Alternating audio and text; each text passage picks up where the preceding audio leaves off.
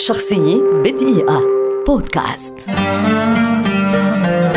ماجد الكدواني ممثل مصري جهير ولد عام 1967 ويعد واحدا من أبرز الممثلين على الساحة العربية اليوم ويذهب البعض إلى اعتباره أفضل ممثلي جيله على الإطلاق. حصل على بكالوريوس فنون جميلة وبكالوريوس المعهد العالي للفنون المسرحية وأثناء دراسته في معهد الفنون المسرحية الذي التحق به بعد دراسته للديكور بكلية الفنون الجميلة جامعة المنيا بدأ مسيرته بعدد من مسرحيات الهواة قبل أن يشارك في عدد من الأعمال التلفزيونية مثل القنفذ ونحن لا نزرع الشوك بعد أن شارك في فيلم عفاريت الإسفلت ليلفت الأنظار ويبدأ مسيرة مبهرة مستمرة حتى اليوم بنجاح نجاح كبير. في رصيد ماجد الكدواني حتى الآن عدد كبير من الأفلام السينمائية التي حققت نجاحا لافتا على المستويين النقدي والتجاري. نذكر منها طير انت لا تراجع ولا استسلام. ديكور الأصليين نادي الرجال السري تراب الماس طلق صناعي وهيبتا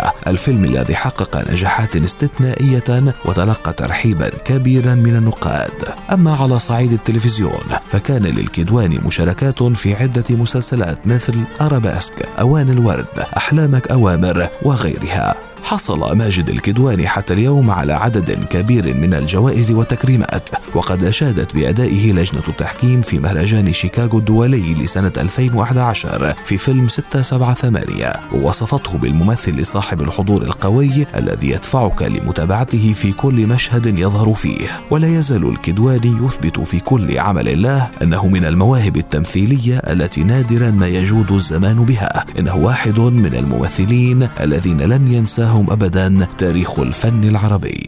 شخصية بدقيقة. بودكاست.